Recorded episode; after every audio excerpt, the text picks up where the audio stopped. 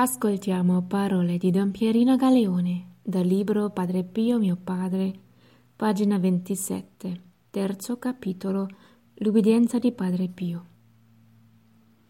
Padre Pio ci ammaestrava con l'esempio e con la parola. Ci dice, chi ubbidisce non sbaglia. L'ubbidienza è madre e custode di ogni virtù.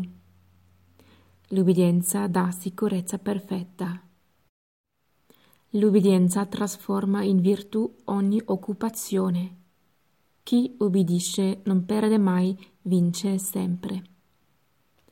La sottomissione era diventata azzeramento completo del suo io, come nel volto e nell'operare, anche nel corpo e nello spirito.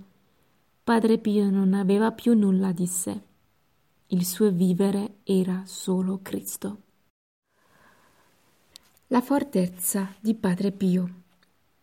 Da Gesù ebbe una eccezionale fortezza soprannaturale a perseguire il bene, a reprimere ogni timore ed ad evitare la temerità. Come Gesù era risoluto, coraggioso e costante. Padre Pio badò prima a farsi santo poi a santificare, quindi ad intraprendere ed eseguire opere grandi e difficili.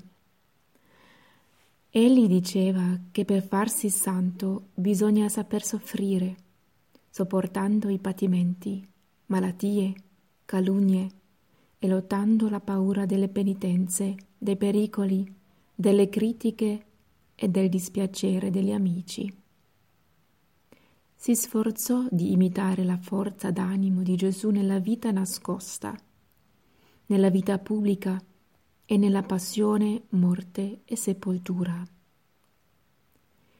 Mi rivelò un giorno di aver chiesto a Gesù, mi raccomando, voglio che tutto sia sepolto con me.